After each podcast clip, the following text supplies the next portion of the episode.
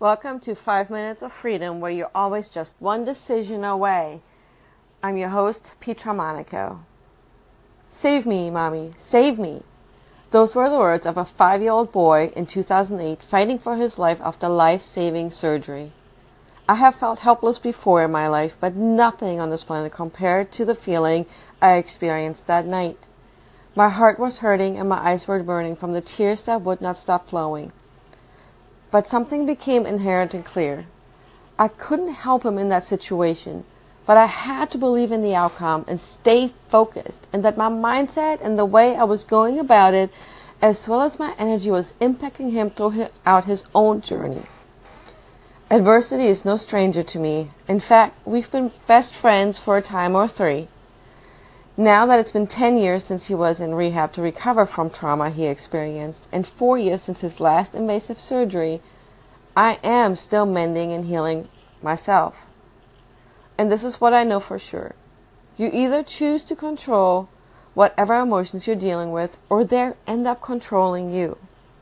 You can't heal until you choose. I still have flashbacks today and memories that creep up at random times about the heart wrenching days we've experienced when my son was recovering from his liver transplants. But I'm no longer allowing them to have the power over me.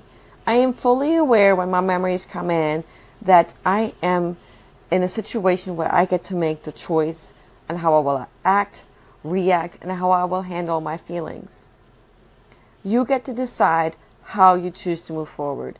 You get to choose how you will handle each giving moment. Because if you don't decide and you do not choose, life isn't going to change, and every experience that you're having will only repeat itself again and again. I'm not saying this very lightly. I've seriously experienced some hardship and hard times in my life, but it wasn't until that night when I felt utterly and completely helpless, not being able to give my son what he needs as he was fighting to breathe with a collapsed lung, I just couldn't. There was just no possible way. There was nothing I can do. It was up to him and the higher power to come out of it. And yes, he did. But I've learned so much more throughout this journey. Because again, I am in control of my emotions, how I handle them. The minute I give up that control, I am already giving up the fight to win. If you have questions you want answered, you want support and help, visit petramonaco.com. Here's to you forging your own path.